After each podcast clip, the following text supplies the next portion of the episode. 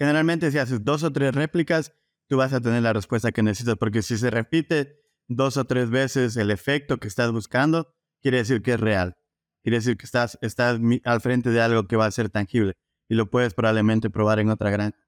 Y esa es una de las cosas que, que, ves con, cuando, cuando haces estudios en condiciones controladas, eh, especialmente estudios de comparar productos o comparar intervenciones, 20 versus 20 cerdos, el ambiente, la dinámica de la población, las condiciones de producción, cuando transfieres ese resultado a una granja real, el efecto se pierde, no lo puedes repetir. Típico, típico.